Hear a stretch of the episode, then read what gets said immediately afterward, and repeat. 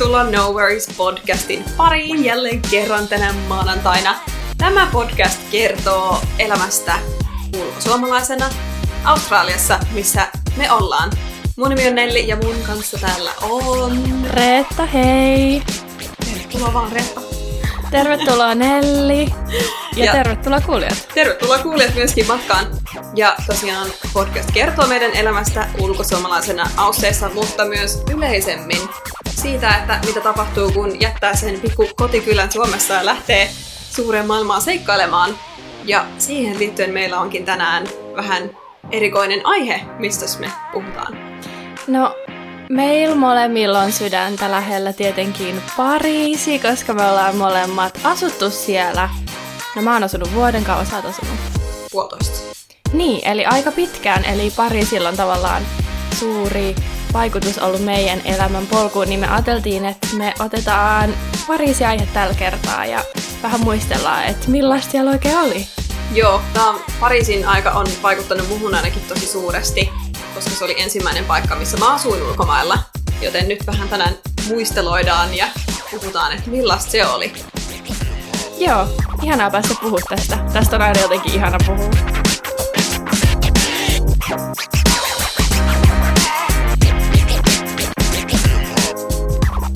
Hei, ensin ihan pikaisesti, mitäs kuuluu? Kuuluuko mitä ihmeellistä? Kuuluu, kuuluu, hyvä kuuluu. niin mullekin. Mennäänkö suoraan asiaan tänään? Mennään, mennään. Okei, okay. haluatko aloittaa kertomalla siitä, että miten ja miksi sä päädyit Pariisiin? No, Pariisiin mä päädyin itse asiassa ihan suoraan lukiosta sillä tavalla, että mä hain Turun oikeikseen. Öm, ja mä hain sinne tosi tosissani sille niin kuin ihan täysin. Ja sit mä en kuitenkaan päässyt sinne, se jäi mulle jostain, oliko se nyt jostain yhdestä tai kahdesta pisteestä. Ja mä tota, sit mä hetken sitä sur, surin, mun muistaakseni noin viisi minuuttia. Ei jäänyt kauemmaksi aikaa surettaa. Ja sitten sit mä tajusin, hetkinen, mähän on vapaa. Ja sitten näistä kaikesta, niin kuin tiedätkö yliopistoon menemisestä. Ja sitten mä aloin tutkimaan äm, sitä, että voisi lähteä aupairiksi. Ja jotenkin mä sitten kuitenkin päädyin siihen Pariisiin, koska mä olin ollut siellä aiemmin sillä reilillä ja mä olin ihastunut siihen paikkaan. Ja sitten se jotenkin tuntui jotenkin niin suuren maailman kiehtovalta ja tiedätkö semmoiselta, mitä nyt 18-vuotias ihminen niin kuin voisi siinä vaiheessa elämäänsä, tiedätkö, niin kuin kaivata, kun muuttaa suoraan sieltä Hollolan peräkyliltä niin kuin sitä suuren maailman tunnelmaa. Sitä mä niin kuin lähdin hakemaan. Joo. Mulla oli aika sama juttu. No, pääsin lukiosta. Oikeastaan mulla oli aina selvää, että mä pidän välivuoden. Mä luulen, että tähän vaikuttaa varmaan aika paljon ne esikuvat, mitä on nähnyt kasvaessa, mutta mulla on iso sisko, joka myös piti välivuoden ja lähti aupairiksi Belgiaan, joten mullekin se oli vähän siellä takaraivossa ajatus silleen, että no joo, että välivuosi ja johonkin maailmalle on pakko päästä ja ehkä aupair voisi olla vaihtoehto, mutta en mä ollut sitä silleen kauheasti suunnitellut. Mutta sitten tosiaan se kesä siinä hurahti ylioppilasjuhlien jälkeen ja sitten useampikin mun kaveri päätti lähteä aupairiksi ja heillä oli kaikille host-perheet. Sitten mä olin silleen, että no hitto, että pitää munkin nyt lähteä oikeasti johonkin, että olisin voinut jäädä myös tekemään töitä pidemmäksi aikaa, mulla oli kesätyöpaikka ja silleen, niin sitten kuitenkin päätin, että no, aupairiksi on nyt lähettävä ja mulla ei ollut niin vakava, että mihin mä olisin mennyt, että mä ajattelin, että joku semmoinen suht iso kaupunki, missä pääsee vähän näkemään just sitä suuren maailman meininkiä ja alun perin mä oikeastaan kattelin Espanjasta ja Briteistä paikkoja, koska nämä oli kaksi kieltä, mitä mä osasin jonkun verran, englanti ja espanja. Samoin. Mm, joo. Mutta sitten mä en oikein löytänyt sieltä, koska mä olin vähän ehkä myöhässä sen kanssa, että ehkä semmoiset niinku järjestelmällisemmät ihmiset olisi saattanut etsiä näitä paikkoja silloin joskus ylioppilas keväänä. Niin. niin mä olin silloin joskus syyskuussa silleen, että hetkinen, nythän mun pitää niinku keksiä, että mitä mä oikein teen. Joten sitten mä vähän laajasin sitä hakua ja kattelin vähän eri tämmöisistä niin kuin Euroopan pääkaupungista ja näin poispäin. Ja sitten täältä tosiaan Pariisista löytyi yksi perhe, jolle mä laitoin viestiä. Ja sitten tälleen, tietsä, stars aligned. Mm. Eli niin kuin tähdet meni riviin ja sinne mä sitten lopulta päädyin. Ja en olisi itse asiassa uskonut ikinä, että mä olisin päätynyt Pariisiin, koska mäkin olin reilillä käynyt siellä, mutta mulla oli itse asiassa aika negatiivinen kuva silloin Pariisista. Mä näin sitä tosi vähän. Me oltiin siellä alle päivä. Me tultiin junalla Pariisiin, oltiin silleen, että apua, täällä on hirveä kaos, hirveä ihmisryysis. Se oli just heinäkuussa, mikä on Pariisin se, niin kuin, tiedätkö, siellä on kaikista eniten turisteja heinäkuussa. Joo, ja vähän se oli kuuma ja- kuumaa ja semmoista mm. niin kuin, jotenkin ahdistavaa ja niin kuin kallista ja tälleen. Niin me lähdettiin siis samana päivänä junalla Nitsaan Pariisista. Et mä en olisi kyllä uskonut, että mä olisin päätynyt sinne, mutta niin mä vaan sit päädyin, koska se host-perhe löytyi ja sitten mä lähdin sille avoimin mielin sinne. Joo, siis mä muistan sen päivän, kun mä lähdin sinne ja mua ei varmaan mun elämässä ikin jännittänyt niin paljon, koska siis kohti suurta ja tuntematonta. Ja tota, mulla oli myös se perhe, missä mä sitten loppujen lopuksi olin vaan viikon, mutta äh, sieltä ne oli tilannut jonkun semmoisen hienon auton kuljettajan, mikä tuli semmoisella hienolla Oho. autolla hakemaan, ja siellä sillä oli sellainen kyltti, niin kuin, missä luki mun nimi, ja kun se tuli noutaa mua sieltä. Niin sitten siitä tuli sellainen, että okei, että nyt täältä niinku tullaan. Aika fancy Joo. Jollain mersulla sieltä sitten, ja tota, mutta sitten se perhe tosiaan osoittautui. No, meidän au me ollaan puhuttu ehkä vähän, me puhutaan tässä jaksossa vähän niin kuin muusta kuin siitä au hommasta niin kuin Pariisiin liittyen. Mutta käykää tosiaan- kuuntelemaan Aupaar-jakso, jos kiinnostaa nämä jutut enemmän. Joo, siellä enemmän niin kuin näistä au kokemuksista mutta joo, tosiaan, sieltä sitten. Mm. No hei, millaista elämä oli Pariisissa sulle? No, se oli aikaan kulannut muistot.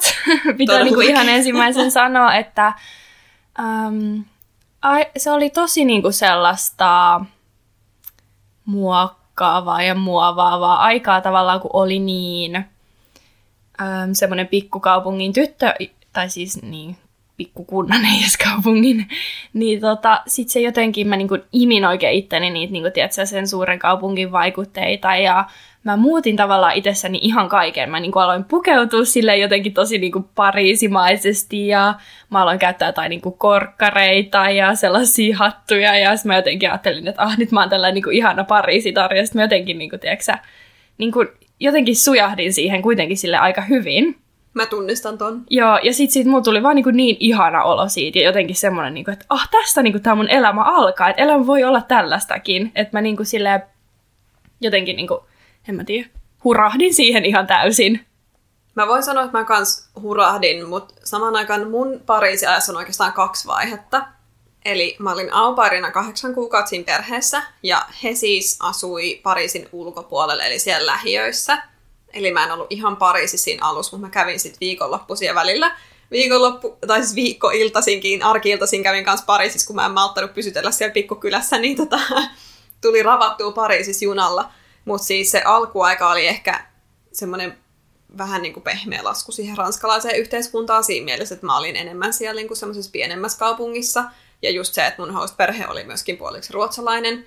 Mutta sitten oli tämä toinen vaihe mun Pariisissa, missä mä siis olin baarivikkona. Ja mun työpaikka oli ihan silleen niin kuin bang in the middle, silleen, että se ihan keskellä Joo. Pariisin karttaa siinä niin kuin seinän rannalla. Niin mulla oli tavallaan kaksi vaihetta tässä. Mutta varmasti hyvin paljon syy, miksi mä jäin sinne sitten myös baarivikoksi, niin oli se, että kyllä mä hurahdin siihen kanssa, siihen elämäntyyliin. Ja jos mietitään asiat, miten tavallaan Pariisi muutti meitä, niin musta tuntuu, että mikään muu maa, missä mä oon asunut, niin ei ole muuttanut mua ihmisen niin paljon kuin Ranska. Mm-hmm. Ja niin kuin erityisesti Pariisi, että koska se oli mun ensimmäinen paikka, niin se muokkasi mua tosi paljon mun elämäntapoja, mun ruokailutottumuksia ja niin kuin myös just pukeutumista. Että Pariisissa on tosi semmoinen oma tyyli, että muskin tuli semmoinen, että mulla oli aina silleen jotkut nahkabootsit ja korkkarit ja joku villakangastakki ja tiedätkö, että et se tyyli on semmoinen tosi niin kuin ajaton tavalla ja semmoinen niin kuin vähän minimalistisen semmoinen chic ja semmoinen niin kuin, esimerkiksi ranskalaisilla naisilla on aina yleensä tosi vähän meikkiä mm. ja heillä on yleensä niin kuin pitkät niin kuin luonnolliset hiukset ja sitten just se, että se tyyli on semmoinen, että, että tavallaan sä oot tosi tyylikäs, mutta sä haluat näyttää vähän siltä, että sä et ole liikaa niin kuin miettinyt sun asua tai sä et ole liikaa nähnyt vaivaa, niin jotenkin muhun iskostui siellä ehkä se semmoisen tyylin ihailu.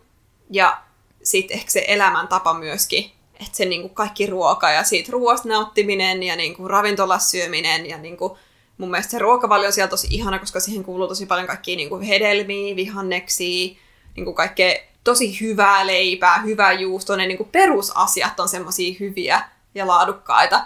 Niin se oli semmoinen kanssa, minkä mä imin sieltä itteeni ja jotenkin mä opin syömään ihan kaikki uusia vihanneksia ja hedelmiä kasviksi, mitä mä en ollut yli nähnyt elämässäni ennen kuin Joo. menin sinne. Joo, sama mulla varsinkin, kun mä olin siis, se mun aupariperhe oli, ne oli tota, kokkeja, tai ne oli niinku tosi kuuluisia, niillä oli, onko ne, ka, mitä ne on, Michelin tähdet? No niillä oli kahden Michelin tähden ravintola ja siis tosi niinku sellaista seurapiiriä ihmisiä. Joo, joo. niin sit mä imin jotenkin sitä niittenkin elämää itseäni. Mä oon se, että wow, ihmiset elää niinku tällaista jotenkin, niinku, ne vaan menee tuolla seurapiireissä ja ne on niinku aina jossain tapahtumissa ja sitten jotenkin kun ne otti mua mukaan niihin, niin sit mä niinku tavallaan sitäkin kautta pääsin siihen niinku vielä enemmän mukaan. Joo, mun hostperhe oli siitä ihana, että ne kyllä maistotti mulle kaikki ranskalaisia ruokia, että he teki silleen, yleensä söi semmoista vähän perusruokaa, mutta sitten mua varten ne teki siellä esimerkiksi etanoita ja tota, mulfrit, eli siis se on näitä sinisimpukoita ja ranskalaisia, sitten kaikki eri juustoja ne osti, sillä mä sain kokeilla. Ja niin kuin kaikkea tämmöistä, me käytiin aina ruokakaupassa kanssa, tai se oli yksi mun hommista, oli, että mä kävin heitä varten ruokakaupassa. Ja käytiin just joku pari ekaa kertaa yhdessä, niin se ranskalainen niin supermarketti kanssa silleen wow, oikeasti, että miten paljon siellä oli tarjontaa. Silleen ranskalaisessa tässä niin kuin, pikkukaupungin supermarketissa oli semmoinen, että hummeriakvaario siellä. Että voit ostaa niin kuin, tuoreita hummereita. Sille mitä? että se oli niin kuin, perus. Ja sitten just se niiden ihanien leipomoiden leipä ja kaikki tämmönen. Mm. Joo, just se, kun aina kävi just jonkun patonkin ostaa aamulla sieltä boulangerista ja kaikkea Joo. tollasta, niin olihan se nyt. Ja mä tosiaan asuin siinä ihan niin kuin Riemukaaren vieressä, tai silleen niin kuin yksi katu siitä tavallaan sinne, niin mä olin kanssa ihan siinä Wow. ytimessä, joo. Mm. Mun tulee oikein ikävä, mä haluaisin nyt taas takaisin sinne ytimeen heti, kun mä puhua tästä. Joo, siis se on kyllä, mutta siis me ollaan tässä nyt oikein romantisoitu, Kyllä. niin pitäisikö heittää niin kuin pari, tiedätkö huonoa, Pariisin huonot puolet? Vois kyllä varmaan, mutta ensin vielä yksi Joo. hyvä puoli ranskalaiset kulttuurista, minkä mä haluan sanoa, mitä, mikä mulla muuttui, oli se, että totta kai mä olin aika nuori, mä tulin suoraan lukiosta, ja siinä oli just ollut kaikki abivuoden, tiedätkö, on kaikki penkkarit ja niin kuin abiristelyt ja kaikki tämmöiset. Mun niin kuin, alkoholin käyttö oli hyvin paljon semmoista, että viikonloppuun vedetään kännit. Mm. Ja en nyt sano, että mä oon tästä ylpeä, mutta siis, että, että tämä oli se niin kuin ympäristö, missä mä kasvoin tai mitä muut mun ikäiset ihmiset teki, niin se oli niin kuin se tavallaan tapa kuluttaa alkoholi oli silleen tosi semmoinen humalahakuinen siihen aikaan. Joo, se oli, musta tuntuu muuten, että meidän niin kuin, sukupolvi, munkin vielä oli tosi semmoinen, Joo, että se oli kans sitä niin kuin, alkoholin käyttöä pelkästään oikeasti ihan sairaasti, että musta tuntuu, Joo. nykyään ei enää niin paljon. ihan hyvä, että nykyään ei enää niin paljon, mutta silloin se oli vielä juttu mennä johonkin puistoon juomaan ja tälleen, niin sitten kun mä menin Ranskaan, niin mä opin enemmän semmoiseen, että kun siellä enemmän oli semmoista, että vaikka joku arki, että sä menet jonkun ystävän kanssa johonkin baariin, että te istutte siellä terassilla ja juotte pari. Mm. Tiedätkö, että sä juot vaikka joku pari drinkkiä tai jonkun pari lasia viiniä ja nautit siitä. Niin sit mun tuli enemmän sitten taas semmoinen tapa, että mua ei enää kiinnostanut sen jälkeen hirveästi semmoinen, niin kuin, nyt dokataan tai semmoinen, että juodaan sen takia, että humaltuisi. Ei kiinnostaisi todellakaan, vaan musta must tuli enemmän just semmoinen, että, no, että, että juominen on enemmän semmoinen niin sosiaalinen juttu. Että kun mennään vaikka ravintolaan illalliselle, niin juot siinä ohessa, tai että juot just jossain terassilla parit arkiiltana, niin musta tuli enemmän semmoinen. Ja mä luulen, että siinä tavallaan mä omaksuin sen ranskalaisen kulttuurin, ja se oli loput enemmän mua varten kuin se suomalainen kulttuuri silloin. Joo, no siis mun on pakko sanoa, että siis ihanaa, kuulostaa ihanalta, mutta mulle kävi niinku oikeasti vähän köpelösti. Koska siis muistakaa, mä olin 18-vuotias siis. Minkä ikäinen sä siis olit? 19, koska se oli mun abivuoden jälkeen, mä olin, mulla on synttärit toukokuussa, niin mä olin täyttänyt just 19. Okei, no mäkin olin varmaan siis sun ikäinen. Mutta siis mulla oli kyllä sellainen niinku ihan hullu pilevaihe. Et mä menin Oli mulla sellaisessa... niitä kiiltoja välillä. Joo, eikö mä olin sellaisessa ihmeporukassa. Siis mä tutustuin siellä niinku... No siinä oli yksi ruotsalainen tyttö ja yksi puolalainen ja sitten meillä oli semmoinen niinku ryhmä. Ja sitten oli sellainen niinku promoottori, tiedätkö, semmoinen bilettyyppi, joka aina niinku pyysi sen meidän niinku ryhmän kaikkiin bileisiin silleen, että oli eka joku ilmainen dinneri, ja sitten oli niinku ilmaiset juomat jossain VIP-alueella, ja no, sitten niinku, jossain hienoissa klubeissa. Mä olin tollaisessa vähän aikaa mukana. Mä nyt mä mietin sitä sille hetkonen, että mikäköhän siinä oli, niinku, että mä silloin olin niinku, tiedätkö, tosi naivi ja mä olin, että et miksi, niinku, miksiköhän tämäkin dinneri on ilmanen täällä hienossa ravintolassa, ja sitten me päästään tuonne niinku, juomaan jotain champagnea, mutta siis mä tajusin, että sehän on niinku semmoinen niinku, houkutuslintu-tyyppinen ratkaisu. Niin, kato, tämmöisiä nuoria mimmejä, kun niin. on siellä baarissa tanssilattialla, niin, niin sitten sinne tulee Niin, sitten sinne tulee niitä enemmän porukkaa. maksavia, tiiäksä, asiakkaita.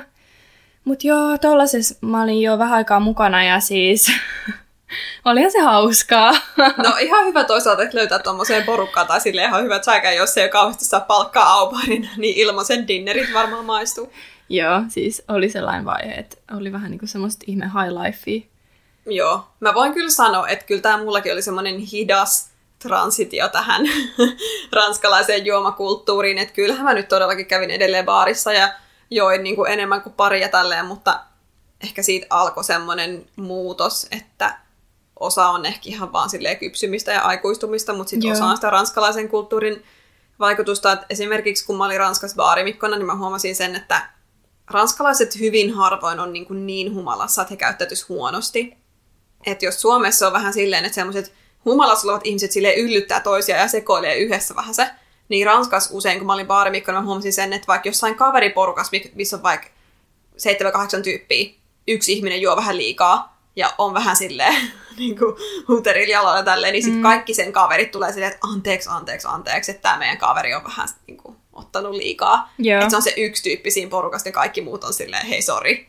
Sitten Suomessa on vähän silleen, että se on niin kuin, suurin osa on silleen niin kuin, vähän siellä humalan Joo, joo tiedän mitä tarkoitat. alueella. Niin. Jep, ja Pariisissa on siis niin paljon, siis musta tuntuu, että joka ilta oli sitä, että mennään johonkin, niin kuin, tiedätkö, istuu johonkin tertelle, Aina tertelle on ja sit, jotain. joo, aina juomassa jotain viiniä siellä, tiedätkö, joka ilta. Et siinä mielessä se kyllä ei ollut hirveän terveellistä, että tavallaan se oli sellaista Joo, ei koko se, ajan.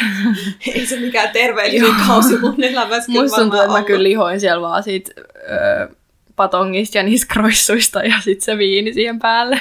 Siis mä olin itse asiassa, niin kuin, kun mä katson kuvia, niin mä olin ihan sairaala ihan silloin, mutta mä luulen, että se liittyi siihen, että, että mun piti ihan pyöräillä sinne juna-asemalle ja mä pääsin Pariisiin. Ja, Joo niin. Mutta siis missä sä, olit sä sieltä Saint-Germain? öö, siis kaupunki, missä mä olin, tämmöinen pikkukaupunki, sen nimi oli Chambourcy. Okay. Ja se oli siis Saint-Germain-en-Laye, oli sen, sen lähin isompi kaupunki, mistä meni juna Pariisiin. Eli mä en ollut edes siellä, missä juna meni, vaan mun Joo. piti pyöräillä ensin sinne Joo. isompaan kaupunkiin silleen hevosten ja peltojen ohi ja tälleen. Joo.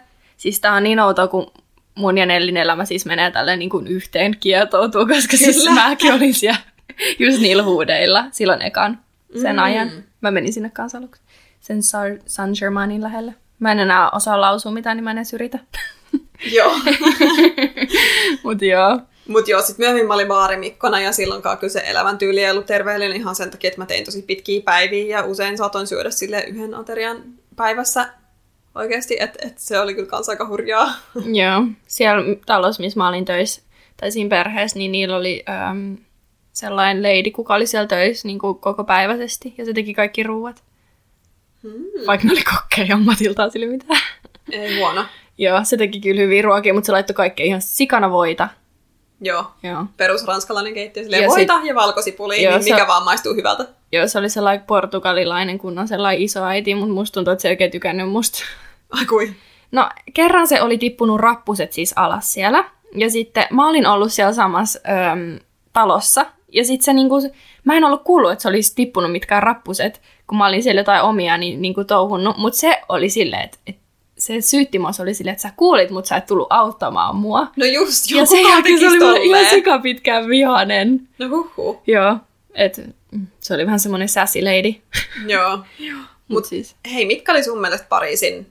Aloitetaan vaikka hyvistä puolista. No aloitetaan hyvistä. Mä heti yritin mennä niin huonoihin. Pariisissa parasta on se, että siellä on vaan niin ainutlaatuinen se tunnelma ja ilmapiiri ja siis siellä on niin kaunista.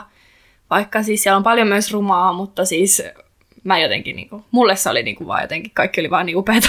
Siis mä ehkä rakastin jopa sitä kontrastia, että siellä on kaunista ja rumaa silleen vieri vieressä. Että sulla on joku upea vanha rakennus ja siinä joku ihana kahvila ja sitten sille kadulla on joku vanha kebab ja rotat syö sitä. Joo, mäkin Tiedätkö? jotenkin romantisoin sitä silleen, että metro on joku likainen ja sitten sieltä seinästä kiipeä joku ukkeli, joka asuu siellä metron seinän välissä. Ja, Joo. ja tota, jotenkin sekin oli vaan niin kuin, että ah, elämä on vain tällaista kontrasteja ja tiedätkö? Se on ehkä just jotenkin jännittävyys siinä suurkaupungissa tavallaan se, että siellä on niin jotenkin monenlaista. Joo. Niin se tunnelma on vaan ainutlaatuinen, se on niinku mun number one. Joo, samaa mieltä kyllä. Ja just se jotenkin se niin erilainen tai se uniikki tunnelma, että mikä muu kaupunki on samanlainen. Mä muistan, kun mä eka kertaa menin Pariisiin sieltä tota Saint-Germain asemalta, niin yksi toinen au sieltä samasta kylästä lähti viemään mua, yksi ruotsalainen mimmi. Ja mä muistan, että me mentiin niin kuin junalla. Sitten se, se juna, millä me tultiin, se oli tämä RER, eli se oli tämmöinen lähijuna, joka niin kuin yhdistyy siihen metroon. Sitten me vaihdettiin jossain siellä operalla metroa ja hän vei mut ekana päivänä tonne tota Sacré-Cœur sille kukkulalle, yeah. missä on siis tämä kuuluisa kirkko. Ja tota, sitten me mentiin vaan, me noustiin sinne ylös, mentiin sen niin kuin kirkon portaille ja sieltä näkyy semmoinen valtava iso kaupunki. Me oltiin auringonlaskun aikaan siellä kirkon portailla, siellä ylhäällä kukkulalla. Ja mä niin kuin eka kertaa tyyliin nousen metrosta ylös ja näen sen heti ekana. Mä oon silleen, wow. Että kun se kaupunki vaan jatkuu ja jatkuu ja jatkuu. Mä en ollut ikinä nähnyt mitään sellaista. Suomessa ei ole mitään sellaista. Siis Helsinki mm-hmm. on mhm. piskunen verrattuna Pariisiin. Että mä olin vaan silleen, wow. Ja musta tuntuu, että niinku, kun mä olin Pariisissa, niin mä olin semmoinen Liisa ihmemaassa oikeasti. Joo. niin kuin, se oli mulle ihan uskomatonta, että semmoinen paikka on edes olemassa. Ja jotenkin, että mä yhtäkkiä asuin siellä ja mä sain kokea sen niin kuin, tunnelman ja ilmapiirin ja sen, että aina on jotain uutta nähtävää. Mm. Mun äiti antoi mulle matkaoppaa, missä oli silleen kaikki Pariisin niin kuin muutama eri kaupunkiosa eroteltu sillä ja sitten niistä oli omat karttansa ja sitten jokaisesta oli suositukset kaikkiin nähtävyyksiin. Niin mä vaan silleen menin siellä se opas käänne silleen, no tänään mä voisin mennä tonne, tänään mä voisin mennä tonne puolentoista vuoden aikana mä en ehtinyt nähdä todellakaan kaikkea Pariisissa. Joo, ei sitä kerkeä. Siis just toi. Mikä sun top, jos pitäisi sanoa, lisää suosikkeita? Ehdottomasti just se niin kuin kaupunki, jotenkin se syke ja se kulttuuri mm-hmm. ja se, miten paljon siellä on nähtävää. Ja sitten just se, niin kuin, se kauneus tai se niin kuin uniikilla tavalla kaunis jotenkin se kaupunki, maisema ja vaikka se on vähän semmoinen rosoinen, niin kuitenkin semmoinen niin kuin siinä, se on osa sen charmia ehkä. Ja sitten mä sanoisin ehdottomasti, että se niinku ruoka ja juoma ja niinku ravintola kulttuuri ja se semmoinen niinku rento ihmisten kanssa, että se hengailu, että just mennään johonkin terassille tai mennään piknikille seinen rannalle ja niinku, yeah. se on vähän semmoista niinku back to basics elämää myöskin silleen, että, että mennään johonkin seinen rannalle silleen, että sulla on niinku ää, pullopunkkuu ja patonkia joku juusto. Joo, siis niin perus. Ja siis kun viinihän on siellä myös niin halpaa, se ostaa kuin kahden euron pullon, niin Joo. sekin oli ihan parasta. Joo, ja sitten saatettiin istua niinku yömyöhään jossain niinku seinän rannalla pitää piknikkiä. Ja, Joo. ja sitten mennä johonkin baariin sen jälkeen. Ja jotenkin se vaan se elämäntyyli. Jep. Mites sulla? No pakko kyllä sanoa, niin kuin tiedätkö, Pariisi on kuitenkin tosi romanttinen kaupunki, niin siis, se, siis jotenkin se semmoinen, niin kuin, en mä tiedä, jotenkin se romantiikka. Ja sitten kun mäkin olin niin kuin, tiedätkö, 18-vuotias, mä en ollut ikin vaikka jotain, niin kuin, tai ei ollut ikin deittailu ketään. Ja sitten sitten mun ekat niin kuin, tiedätkö, deittailukokemukset oli just jotkut pariisilaiset. Joo. niin olihan se niin kuin, tiedätkö, silleen niin kuin jotenkin. Vähän eri meininkiä. Vähän eri meininkiä, tiedätkö, niin kuin se, se tuollainen niin kuin roma- romantiikka Pariisissa. Toi on muuten jännä, koska mehän siis tavattiin mun poikaystävän Peten kanssa Pariisissa. Joo. Ja kaikki on silleen, oh my god, niin romanttista. Teidän pitää mennä naimisiin Pariisissa. Mä en ole vaan kahden romanttinen ihminen, mutta siis mä en jotenkin ikinä ajatellut Pariisia silleen. Mä olin tullut sille tosi silleen niin kuin, yeah, single lady, että niin kuin, mä, niin kuin, että mä nyt teen mun omia juttuja tälleen, mutta sitten sieltä vaan löytyi tolleen niin kuin, poikaystävä, mutta siis olihan meidänkin ensitreffit aika romanttiset silleen niin kuin, että kyllä se on niinku kiva story kertoa jälkikäteen. Että me just niinku meidän en, ensitreffeille mentiin drinkeille. No itse asiassa me siis tyli dokattiin silloin koko yö silleen sen työkavereitten kanssa. Mutta siis sen jälkeen aamulla, kun hän asui just täällä niinku, tota, eh, Montmartre on se kaupunginosa, missä on tää Sacré yeah. kirkko ja kukkula. Niin siis mentiin auringon nousua katsomaan sinne kirkon portaille sinne kukkulalle. Niin onhan se nyt aika silleen hieno story kertoa. No on. Siis jo, no siis munhan oli se mun ranskalainen poika, ei se nyt ollut siis se mun romanttinen juttu, mutta siis oli se silloin ihan hauskaa, mutta tota, se ehkä niin kuin, en mä tiedä, se jotenkin oli vaan niin kuin silleen inspiroi mua jotenkin niin kuin, tosi paljon. Mä muistan, kun mä kirjoittelin just kaikki jotain ihania, tiedätkö juttuja aina ylös sille jotenkin semmosia se oli jotenkin niin inspiroivaa ja jotenkin mm. sellaista niin siinä mielessä. Pariisi on tosi inspiroiva kaupunki, että just sellainen kaikki museot ja niin kuin ravintolat ja niin kuin, mä siellä kiersin tosi paljon niitä nähtävyyksiä ja museot just silleen, kun oli aikaa, niin pysty käydä, niin jotenkin kaikki ne puistot ja kaikki, niin siellä vaan on aina, kaikki on tehty siellä tosi silleen jotenkin, se niin kuin kauneus ja se kulttuuri tulee edellä siellä. Mm. Vaikka samaan aikaan Pariisi on myös kaupunki, missä on tosi paljon silleen köyhyyttä ja epätasa-arvoa ja kaikkea tämmöistä, mikä ei ole niin kaunista, niin samaan aikaan kuitenkin ehkä mä niin kuin, jotenkin arvostan ranskalaisissa sitä, että he jotenkin priorisoi sitä niin kuin, kulttuuria ja semmoista estetiikkaa ja kaikkea tällaista. Yeah. Vaikka ehkä jollain voi olla Pariisista vähän semmoinen ruusunen kuva, jos ei ole käynyt sieltä, tai jos on käynyt vain jossain niin, niin kuin hyvillä alueilla. Mutta sitten kun siellä asuu, niin näkee kyllä sitä niin kuin toistakin puolta. Joo, todellakin siis. Siellä on kyllä niin, kuin niin pimeitkin puolia, että mm. et niin, No niistä just se, että en mä tiedä, on siellä aika turvatonta. Tai aika monta kertaa mulla ainakin oli tosi turvaton olo siellä, niin kuin tälleen yksin ja tiedätkö nuorena ja jotenkin. Kyllä siellä sai olla aika silleen tarkkana, just taskuvarkaat on tosi paljon ja just silleen naisena, kun mäkin olin baaritöissä, että saatoin tulla silleen keskellä yötä yksin kotiin bussilla, yöbussilla, mm. niin olihan se vähän semmoista, että siinä sai silleen katella olan yli koko aika, että no se oli vähän ero niin kuin Suomeen, että kyllä siellä sai enemmän pelkää, mutta ei mulla onneksi tapahtunut ikin mitään. Ja yksi vähän hölmö asia, mikä nyt, no, mitä mun tuli tehtyä silloin, kun mä asuin siellä pikkukaupungissa, ja nyt, sori äiti, jos kuulet ekan kerran, mutta siis täällä mä oon järkyttänyt ihmisiä, mutta mä siis liftasin himaan siellä välillä sieltä juna-asemalta, kun mulla oli niin pitkä matka. Joo. Ja vaikka talvella mä en jaksanut kävellä sinne niin jotain viittä kilsaa, niin siis mä liftasin siellä tosi usein, mutta lähinnä mua sitten kyyditsi semmoiset niin kuin ystävälliset, keski-ikäiset ranskalaiset, jotka oli silleen, että no, viedään toi Mimmi tosta kotiin, ettei joku niin kuin,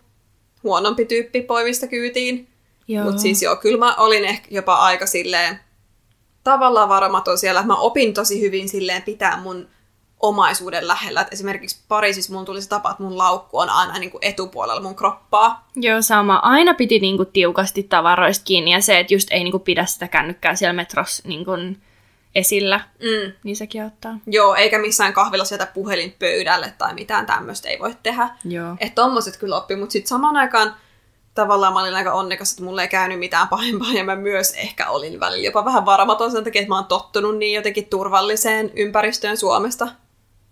Joo. No mulla oli ne pari keisiä, mä kerroin niissä jo jossain tuossa jaksossa, mutta silleen yleisesti kyllä niin kuin välillä sai vähän niin kuin pelätä ja olla niin kuin, en mä tiedä, ehkä just eniten siellä metrossa oli se niin kuin välillä pelotti.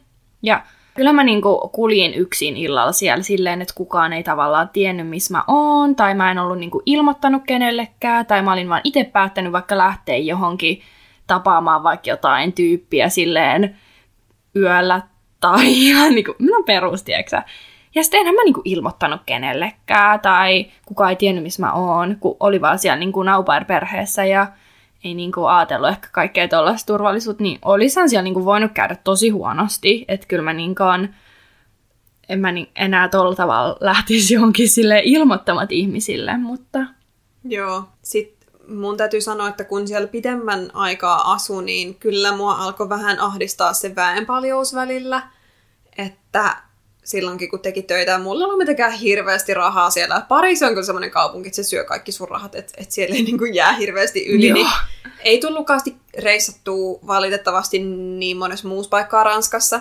Niin mä vaan muistan kerran, kun mä menin jollekin että et me mentiin junalla johonkin Pariisin ulkopuolelle, johonkin keskiaikaiseen ranskalaiseen kaupunkiin tai johonkin, niin sitten oli vaan silleen, että vau, että ihanaa, että täällä on niinku tilaa ja täällä on puita ja täällä on luonto, että tavallaan siellä kuitenkin kun Pariisissa elää, niin sä oot tosi silleen kaupungissa koko aika. Mm. Että onhan se tosi tiivis kaupunki ja tosi urbaani, niin välillä siellä saattoi tulla vähän semmoinen ahdistus, että hitto, että mä en jaksa koko ajan tätä niin kuin ihmisvirrassa luovimista.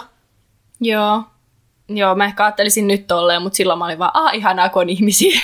no siis mun se duunipaikka just, mihin mä menin sinne baarin keskustaan, niin mä siis jäin pois siinä niin kuin Chatelain metroasemalla, mikä on se kaikista niin kuin vilkkain mm, metroasema, on hirveä. Sitten mä nousin sieltä ylös sinne katutasoon, missä on kaikki nämä kaupat ja shoppailukadut, niin se oli vaan välillä niin jotenkin raskasti niin päivittäin. Okei, no toi on kyllä niin kuin pahin kohta, tai pahin metropysäkki on Joo, ja siis siellä mentiin silleen, niin kuin sillit purkista ja silleen käveltiin vaan niitä metrokäytäviä silleen super nopeasti siellä silleen kaikki vapahtaa eteenpäin ja sä et voi silleen kääntystä virtaa vastaan, koska ne ihmiset varmaan vaan silleen rynni sun päälle ja niin kuin jatkaisi Joo, samaan suuntaan. Et toi on kyllä. se, se alue ehkä vähän niin kuin, stressas välillä, että sieltä mentiin silleen päivittäin, että ei mua sitä ennen, mutta sitten kun mä otin sen duunin, mistä mä menin sieltä kautta, niin sitten mä olin välillä silleen, että oh. Mä muistaaks mä kertonut tämän, mutta mä olin siellä Pariisissa, kun oli ne terroriiskut, niin sitten sen jälkeen se tunnelma siellä muuttui niin kuin tosi paljon.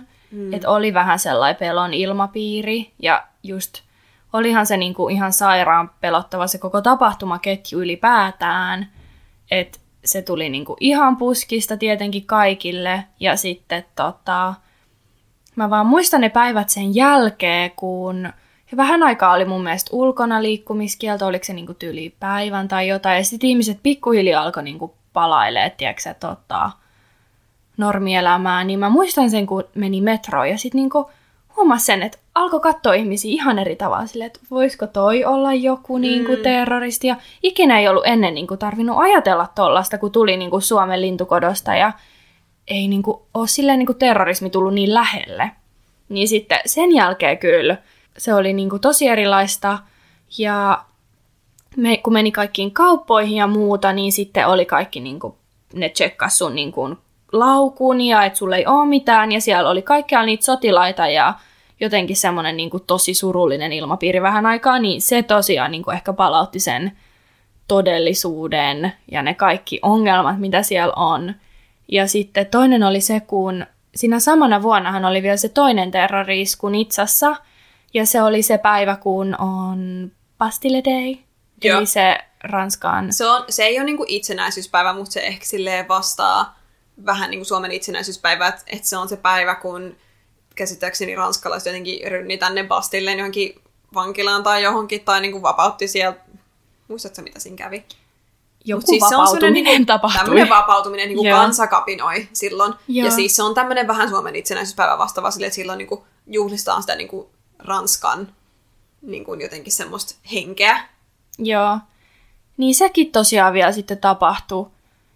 Vaikka se oli siellä Nitsassa, niin oli se silleen tosi järkyttävää, kun oli just katsomassa vaan niinku ilotulituksia ja nauttimassa siitä. Ja sitten kun ajatteli sitä, että sitä nekin niinku vaan siellä Nitsassa, ne vaan niinku nautti niistä ilotulituksista ja yhtäkkiä joku rekka ajaa sinne ja tappaa ne kaikki. Niin sitten jotenkin se niinku vaan palautti sen todellisuuden, että okei, että et, et tämä on ihana paikka ja kaikkea, mutta vitsi täällä on ihan sairaan niin kuin, tavallaan myös ihan hirveitä ongelmia. Tänne niin kuin, terroristitkin iskee tänne. Et ei Suome ole ikinä iskenyt, tiedätkö, niin kuin terroristit. Et siinä mielessä se tavallaan menetti mulle sellaisen, että okei, ehkä tämä ei ole sellainen paikka, missä mä niin kuin, haluaisin asua pitemmän aikaa, että tämä on aika pelottavakin paikka asua.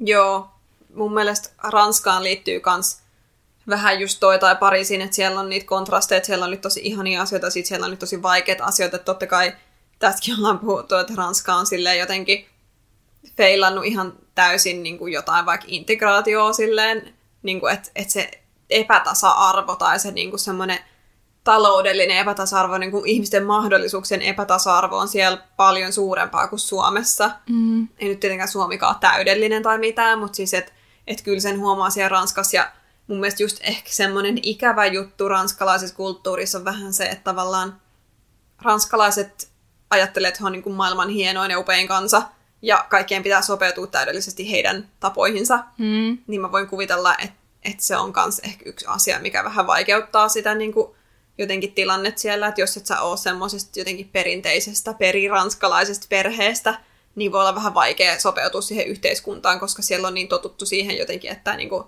ranskalaiset on tällaisia ja niin kuin ranskaa kuuluu puhua tällä tavalla ja jotenkin se on ihan sama, vaikka menet suomalaisen sinne, niin ihmiset ei todellakaan mitenkään ole kahden vastaanottavaisia sen suhteen, että sä oot niin kuin ulkomaalainen tai sä oot erilainen. Että kyllä se mun mielestä on siinä, se kuuluu siihen ranskalaisten tiettyyn ylpeyteen, että he on niin kuin, heillä on maailman paras kulttuuri ja kieli ja näin poispäin, mutta sitten samaan aikaan se ehkä tekee siitä semmoisen, että monet voi kokea siitä jotain ulkopuolisuuden tunteita, jos et sä niin kuin sovi siihen niin Todellakin. kuin ranskalaisen muottiin. Joo, ja varsinkin kun mäkin menin Pariisiin silleen, että en osannut ranskaa, niin siis siihen on niin vaikea päästä, vaikka sitä kuinka yrittää. Ja tavallaan se ranskan kieli on aivan ihana, ja musta oli aivan ihana oppia sitä ja sille vähän niin kuin puhua sitä aina välillä, mutta vitsi se jotenkin tuntui niin tyhmältä, tiedätkö kun sä yrität sanoa jotain ranskaksi, sitten ne on vaan silleen, niin kuin, että mitä sä nyt yrität, tiedätkö? Joo, ne on ystävällisiä sua kohtaan, mm. jos sä sille yrität ja sul vähän mm. ontuu se ranska, niin se ei ole semmoinen Mä voin sanoa, että siis mä opin puhua ranskaa kunnolla. Mä en myöskään osannut silloin, kun mä menin sinne. Ja mä opin kyllä siellä, että mä opin yliopistosta lisää myöhemmin. Ja mä tein myöhemmin opiskeluvaihdon ranskankielisessä Kanadassa. Joo. Se oli aivan eri kokemus. Siellä ihmiset on niin iloisia, jos sä edes vähän yrität puhua ranskaa, niin ne on heti silleen niin kuin, jes, ihanaa. Ranskassa ne on vähän silleen, että että vaihtaa englantiin. Niin, tai vaihtaa sit, jos saman tien, joo. Niin, tai jos koetat puhua englantia, niin sitten ei taas suostu puhua sitä ja niin kuin korjailee sun virheitä ja niin kuin jotenkin on mukaan, niin kuin, että he ei ymmärrä tai jotain tämmöistä. Että se on aina semmoinen tosi negatiivinen suhtautuminen. Joo, mutta jotenkin niin kuin ranskalaiset on niin jotenkin suoria, että ei ne välttämättä tarkoita olla silleen negatiivisia, ne on vaan silleen, niin kuin, että me niin kuin vaan puhutaan suoraan, tiedätkö? Ne mm. on vaan silleen, niin kuin, että näin asiat on jotenkin niin kuin sillä niin hyvin ranskalaisittain, että niin. ei ne välttämättä yritä olla ilkeitä, mutta sitten ot, jotenkin ottaa sen sille ouch. Niin kuin kyllä se niin kuin vähän kirpasee. Se oli vähän tuskoisasta varsinkin, kun koitti silleen selviytyä siinä arjessa silleen päivästä toiseen ja muutenkin on se vähän käy silleen, raskaaksi. Joo, epämukavuusalueella ja ihan uutta ja on niin nuori vielä itse, eikä niin kuin ole ehkä niitä jotenkin semmoisia työkaluja silleen selviytyä niistä tilanteista, niin sitten oli kyllä väli, mä olin ihan itkukurkus siellä välillä silleen, hitto soikoo, että mä lähden menee täältä. Mutta sitten tuli toisia päiviä, milloin silleen, että vitsi, mun elämä on niin huikea täällä. Joo, just toi. Siis kyllähän se, niin kuin, jos yrität jollain ranskan kielellä sille alkeistasolla selvitä, ja ne on se niin kuin, aika Mm. It's a daily struggle niin kuin pelkästään jossain kaupassa, kun sä, ne sanoo sulle jotain silleen nopea, sä silleen, mitä? Niin, ja sit, niin. Mutta sit jos jotenkin tuntuu, niin kuin, että sun pitää yrittää niin kuin, vähän niin kuin feikata, että sä oot, niin kuin sä kuulut sinne, ja sit sä niin kuin, tavallaan paljastut, kun sä et osaakaan ranskaa, tiedätkö? Mm. Niin sit sä oot silleen, aah, no onpas mä lame-tyyppi. Niin, toi oli siis, toi oli mun elämä siellä. joo, toi oli elämä, joo. Joo, ne kielivaikeudet oli ehkä se suurin haaste siinä ajassa siellä, mutta sitten toisaalta yleensä pystyy selviytymään aika hyvin semmoisista päivittäisistä, niin kuin, että jos sä oot jossain kahvilan kassalla tai ruokakaupassa, niin aika hyvin pystyy pärjäämään myös, jos sä opettelet ulkoa niitä tiettyjä fraaseja. Joo. Että ei siinä mielessä kannata pelästyä sitä Ranskaan lähtemistä. Ei, ja siis musta ranskan kieli on edelleen niin kuin sellainen, minkä mä haluaisin oppia kyllä vielä paremmin, että se on kyllä niin kaunis ja upea kieli. Siis mä oon niin, kuin niin rakastanut oppia sitä, ja sit vihdoin kun sä niin kuin opit sitä ranskaa tarpeeksi, niin jonain päivänä se vaan silleen klikkaa. Okei, okay, joo. Että et se oli aluksi niin vaikeet mulle, mutta sitten vaan yhdessä vaiheessa mä vaan silleen klik, mä tajuun, nyt mä ymmärrän, miten tämä toimii, ja nyt mä ymmärrän, mitä ihmiset sanoo. Että siinä pitää vaan jotenkin malttaa pysytellä siinä, ja sitten just, no paras tapa oppia on tietty olla siellä, mutta siis, että et siinä, se on myös semmoinen kieli, että oikeasti pitää opetella sitä kielioppia ja kaikkea, mutta siis se on niin kuin edelleen ehkä mun elämän yksi suurimmista saavutuksista on se, että kun mä olin niin kuin kokenut niin semmoista huonomuuden tunnetta siitä mun huonosta ranskan kielestä ja kaikesta, niin vihdoin kun mä pääsin sinne tasolle, että mä voin puhua ihmisten kanssa oikeasti, mä ymmärrän, mä oon silleen, yes! Oikeasti Jaa. edelleen yksi mun elämän suurimmista saavutuksista on mun ranskan kielen taito. Mä oon niin, niin tyytyväinen tähän päivään asti, että mä niin kuin kävin sen kovan polun, mä opettelin sen. Joo, toi on kyllä ihan huikeeta. Vitsi, mä haluaisin vielä opetella sen. Joo, ehdottomasti. Oh, missä sen oppisi sitten täällä, kun on täällä Australiassa? Niin. Oh well. Toinen tota, hyvä juttu ranskan kielestä on se, että se on parantanut myös mun englannin kieltä. Joo. Koska siellä korkeammalla tasolla, kun opiskelee ranskaa, niin siis englannin kielessä on tosi paljon lainasanoja Joo. ranskasta. Niin mä oon oppinut tosi paljon semmoisia ns-sivistyssanoja sen takia, että mä osaan ranskaa. Joo, niin kuin fatigue. Fatigue, joo. Ja sitten mitäs tota, esimerkiksi siis, tiedätkö, joku tämmöinen kupliva juoma on ranskaksi silleen effervescent. Joo. Ja sitten englanniksi mä sanon effervescent. On niinku semmoinen kupla Ooh, juoma. Kaikki tämmöisiä. Fancy. Ja siis ihan vaikka taas aika perussana, vaikka joku niinku profound englanniksi. Se tulee ranskaksi, koska profond yeah, ranskaksi on yeah. niinku syvä tai semmoinen syvällinen. Yeah. Ehkä mä olen sulta noit ranskan kielen tunteja, kun nyt alkaa kuulostaa sellaisilta, mm-hmm, niinku, just sellaisilta sanoilta, mitä mä haluan droppaa jonkin conversationiin silleen. Mähän tutoroin yhdessä vaiheessa ranskaa täällä tota, Brissys, kun mä tarvitsin vähän taskurahaa. Niin, niin... joo. Joo. Ah. Täytyy muuten sanoa, että siinä vaiheessa, kun mä menin sinne mun baariduuniin Pariisissa, niin edelleenkin mun kielitaito oli tosi huono, mutta siis mä sain sen työn silleen, että mä kävelin semmoisen yhteen pubiin. Se oli kanadalainen pubi, mä kävelin sinne CV kädessä, oli silleen, että, että tyyli, että saanko mä töitä. Ja siis onneksi sen henkilökunnan kanssa pystyi puhumaan enkkuu, mutta totta kai asiakkaiden kanssa piti puhua ranskaa. Niin ennen mun ekaa työvuoroa mä taisin käydä YouTubessa, mä laitoin silleen YouTubelle tyyli Restaurant Dialogue French. Sitten mä Joo. vaan opettelin silleen siitä videosta sen, niin kuin, tiedätkö, tarjoilija ja asiakkaan dialogin silleen perusfraasit ulkoa. Sillä mä pärjäsin. Totta kai mm-hmm. mä opin sit lisää kaikkea sanastoja ja muuta, mutta siis että oikeasti, jos joku miettii ulkomaille lähtöä ja kielitaito stressaa, niin oikeasti jos mä oon pystynyt menemään Ranskassa mun aivan paskalla Ranskan baarimikoksi, niin tekin pystytte menemään ihan mihin vaan oikeasti. Aina jotenkin pärjää. Ja varsinkin Joo. silleen, jos on jotain kieltä edes vähän opetellut, niin aina pärjää. Totta kai mulla oli tosi paljon semmoisia kiusallisia hetkiä, semmoisia, että mä olin silleen, että ei saatana, tää on niin vaikeeta. Mutta siis kyllä siinä aina pärjää. Joo. Niinku super inspiroivaa, tai siis itselle ehkä ei ollut niinku se itse tunto, mikä se on, itseluottamus ei ollut ehkä niin korkealle toisin kuin edes uskaltanut tuollaista ajatella, kun ei tosiaan, mä en ollut opiskellut mitään ranskaa ennen kuin mä menin Ranskaan, niin siis ei mä mullakaan ollut itseluottamus nollasta. korkealla. Mulla ei ollut vaihtoehtoa, kun mä halusin jäädä sinne, niin, mä olin Niin, no, totta. pitää löytää töitä. Joo. Very, very cool and fun. Hei, onko sulla jotain semmoisia kokemuksia tai tarinoita, mitä on erityisesti jäänyt mieleen Pariisista? Joo, no ainakin se, että mä olin sellaisessa, ähm, Ranskassa on sellainen kuuluisa leipuri kuin Pierre Herm, tiedätkö sen? En. No kuitenkin, se on, se on kuitenkin kuuluisa. Okei. Okay. niin sit sillä, tota, sillä, se sai niin kuin oman vahanuken vahanukkemuseoon. niin sit, mut kutsuttiin sinne sen vahanuken paljastuspaik niin kuin sinne tilaisuuteen. Oliko tämä osa tätä sun ilmaisia dinnereitä? Ja... Joo, koska se oli niitä joku perhetuttu. Joo. ja, si, siis, ja sitten tota, sellainen outo tilanne oli se, kun mä olin siellä ja sitten se oli silleen, että haluatko kuvan silleen, että on tää niin kuin Pierre Herme tässä ja sitten tää vahanukke Pierre ja sitten sä. Mä okei, okay, no joo, mutta siis niin kuin, että hää. Kun se on sellainen niin kuin pulska mies, sellainen kunnon niin kuin leipurimies. Ja sitten se sen vahanukke siellä, niin se oli jotenkin niin absurdi tilanne. Silleen, okei, okay, sulla on susta vahanukke. Onko sulla edelleen tämä kuva? Öö, en mä tiedä, mihin se katosi silloin. Voidaan etsiä, voidaan heittää Joo. Instaa. Siis niin outo tilanne kuitenkin, silleen okei, okay, no Pierre. Joo.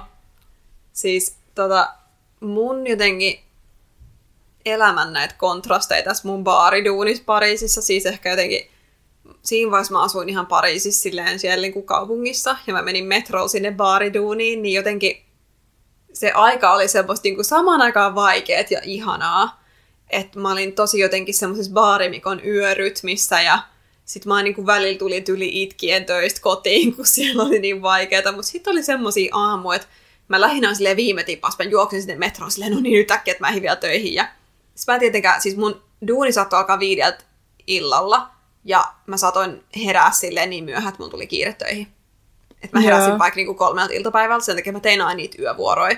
Niin tota, sit mä aina menin sinne metroon, mä muistan, että tää oli mun semmonen peruspäivärutiini, että mä menen sieltä metrosta töihin ja mä muistan siellä shuttleen siellä metroasemaan, kun kävelee niitä tunneleita, niin siellä oli tosi usein orkesteri soittaa siellä metrotunnelissa. Joo, siellä on se kokonainen bändi. Joo, ne soittaa klassista musiikkia ja mun tuli aina niin ihana fiilis siitä, kun mä kävelin aamulla töihin ja sitten ne soittaa klassista musiikkia ja ihmiset vaan kävelee siitä ohi, mutta se musiikki kaikuu siellä metrotunneleissa. Mä olin vaan silleen, että oh, niin kaunista. Ja sit mä en nousin, siinä on semmoinen tota Fontaine Saint-Michel, eli äh, tämmöinen suihkulähde. Mä nousin sieltä metrosta ylös ja sit just niinku siellä oli semmoinen, tiedätkö, kreppikoju tai semmoinen, ää, Pariisissa on näitä tämmöisiä pikkukiskoja, missä myydään niitä, myydään niitä kreppejä, eli semmoisia lettuja. Niin mun perus aamupalat tosi taas sille terveellistä, niin oli Nutella-kreppi, Joo. minkä mä otin aina silleen ennen töitä silleen nopeasti tästä silleen. Nutella banaani oli tää Nutella banaani kreppi ja sitten töihin. Tää oli mun niinku rutiini oikeasti. Ja tavallaan mä välillä vieläkin ikävöin sitä. Mä kävelin muuten Notre Damen ohi kans töihin. Se oli Oo. niinku niin semmoista Pariisin elämää. Ihanaa. No, mulla tulee myös mieleen näitä hauskoja tarinoita, kun, kun oli just niitä biletysaikoja. niin sit siellä baareissa, niin siellä oli aina niitä sellaisia sugar daddy-ehdokkaita. niin sit näin tarjos tälleen. Mä muistan yhdenkin, kuka oli silleen, että ota mun numero, niin mä soitan sulle huomenna ja sit me mennään tohon Champs-Élysées'lle ja sä voit mennä kaikkiin kauppoihin ja sä voit ostaa ihan mitä sä haluat ja mä maksan. Ja sitten, tiedätkö pari juoman jälkeen sä oot silleen, hetkinen, että nyt alkaa kuulostaa ihan hyvältä. Sitten mä muistan, että mä annoin joskus mun numeron siis tällaiselle tyypille, siis, an, siis herra Varjelle. Ja tota, Herra Varjelle! Soittiko se? ja sit mä aamulla tajusin, niin kuin, tiedätkö että ei mä nyt herra ikinä, ikinä menisi niin kuin tollaseen. Vaikka se ajatuksena kuulostaa tietenkin, kun sä oot silleen juonut vähän ja sit sä oot silleen, joku on silleen, mä ostan sulle mitä vaan, mä oon silleen, okei, okay, no joo. Sitten mä aamulla, no ei ikinä, blokkaa. Mut siis mä vaan muistan, kun siellä oli aina niitä sugar daddy-ehdokkaita. Joo. Mulla ei kyllä tullut tommosia vastaan, mutta mulla oli kyllä näitä baariltoja silloin vielä, kun mä asuin siellä Pariisin ulkopuolella. Niin meillä tosiaan oli yleensä vaihtoehtona lähteä vikalla RER-junalla yhdeltä yöllä tai sitten aamun ekalla kuudelta aamulla. Ja yleensä minä ja mun frendit, ketkä asu kanssa siellä pikkukylässä, niin meidän vaihtoehto oli se kuusi aamulla juna.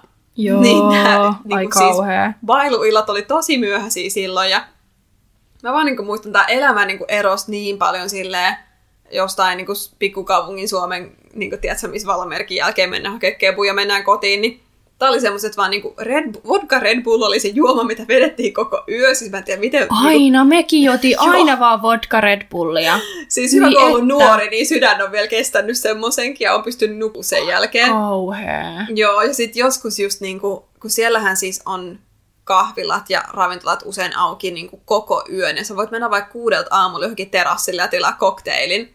Niin me saatettiin mennä kuudelta aamusella johonkin semmoisen niinku kahvilan terassille juomaan vielä vikoi, oottelee meidän junaa. Ihan Joo. hullu. Sitten mä oon kerran myös nukkunut siellä baarissa, koska mua alkoi väsyttää. Mun kaveri oli silleen, tuonne penkille nukkuu. Sitten mä menin sinne penkille nukkuu ja sitten jossain vaiheessa mun kaverit vaan valoi karaoke yläkerrassa. Sitten joku poke tuli herättää mua. Se oli silleen, hei, hei tyttö, mitä sä teet? Ei vitsi. Joo, ei vitsi näitä tarinoita oikeasti riittäisi, musta tuntuu. Joo, Ehkä meidän pitää tehdä joku kakkososa vielä tästä. niin täytyy kyllä varmaan tehdä. Joo, siis siellä tapahtui vaikka kaikenlaista siellä Pariisissa, mutta joo, tästä saisi varmaan vielä vaikka kuin paljon. Ihan sikana. Lopetellaanko me täältä kertaa tähän ja No lopetellaan. Hei, oisko vielä heittää jotain Pariisin aiheesta suositusta? No, suosituksena mulla olisi tällä kertaa TV-sarja, joka ei sijoitu Pariisiin, mutta sijoittuu Ranskaan. Eli Netflixissä on tämmöinen ranskalainen draamasarja kuin Marseille. Ja siinä on siis, tota, ö, mikä tämä on, Gérard Depardieu, eli tämmöinen kuuluisa ranskalainen miesnäyttelijä, esittää Marseillen pormestaria. Ja sitten se on tämmöinen, tietysti vähän House of Cards-tyylinen semmoinen poliittinen draama. Mutta se oli tosi hyvin tehty. Siinä pääsee kuulla sitä ranskan kieltä, jos haluaa vähän kertailla jotkut ranskan opiskelijat. Ja se on vaan niin kuin tosi hyvin tehty draamasarja, että kun se on Netflixin alkuperäinen, niin se on semmoinen, tiedätkö, niin kuin jenkitason sarja, mutta se on Ranskassa ja ranskalaisilla näyttelijöillä ja tosi semmoinen koukuttava. Joo, pitää katsoa. Mä haluan suositella kirjaa, joka vei mut takaisin Pariisin tunnelmiin näillä tota, Pariisikuvauksillaan. Vaikka mä en ehkä tykännyt tästä kirjan, mun mielestä tämä kirjan juoni oli vähän niin kuin too much. Siinä oli ihan sairaasti niin kuin eri henkilöitä ja juonia ja kaikkea, mutta mä suosittelen ihan tätä vaan sen takia, koska tämä Pariisin kuvailu oli vaan ihan ihana, tai siis niin kuin oikein pääsi palaamaan sinne niin kuin niihin paikkoihin ja tunnelmiin. Mutta siis tää on tää Hetken Pariisi on meidän pihlahintikka, ja mä myös rakastan tota jotenkin tota kirjan nimeä. Se on jotenkin ihana. Mutta jos joku haluaa palata niinku semmoisiin ihaniin niinku Pariisi-tunnelmiin, ja, niin sit mä suosittelen tätä. Ehkä en sen juonen takia, mutta niiden kuvausten. Mun täytyy lukea ehdottomasti toi. Joo. No mut hei, tässä oli meidän jutut tältä erää. Mutta me ollaan siitä mukavia, että me aina palataan näiden meidän jutteluiden ääreen, joten ensi viikolla kuullaan. Joka maanantai kuullaan ja ensi viikolla meidän 30. jakso, eli luvassa on Q&A, eli vastaillaan teidän kysymyksiin seuraavassa jaksossa, eli kuullaan silloin. Kuullaan kuullaan ja meitä voi seuraa Instas at nowherespot. Yes, nähdään siellä. moi! moi.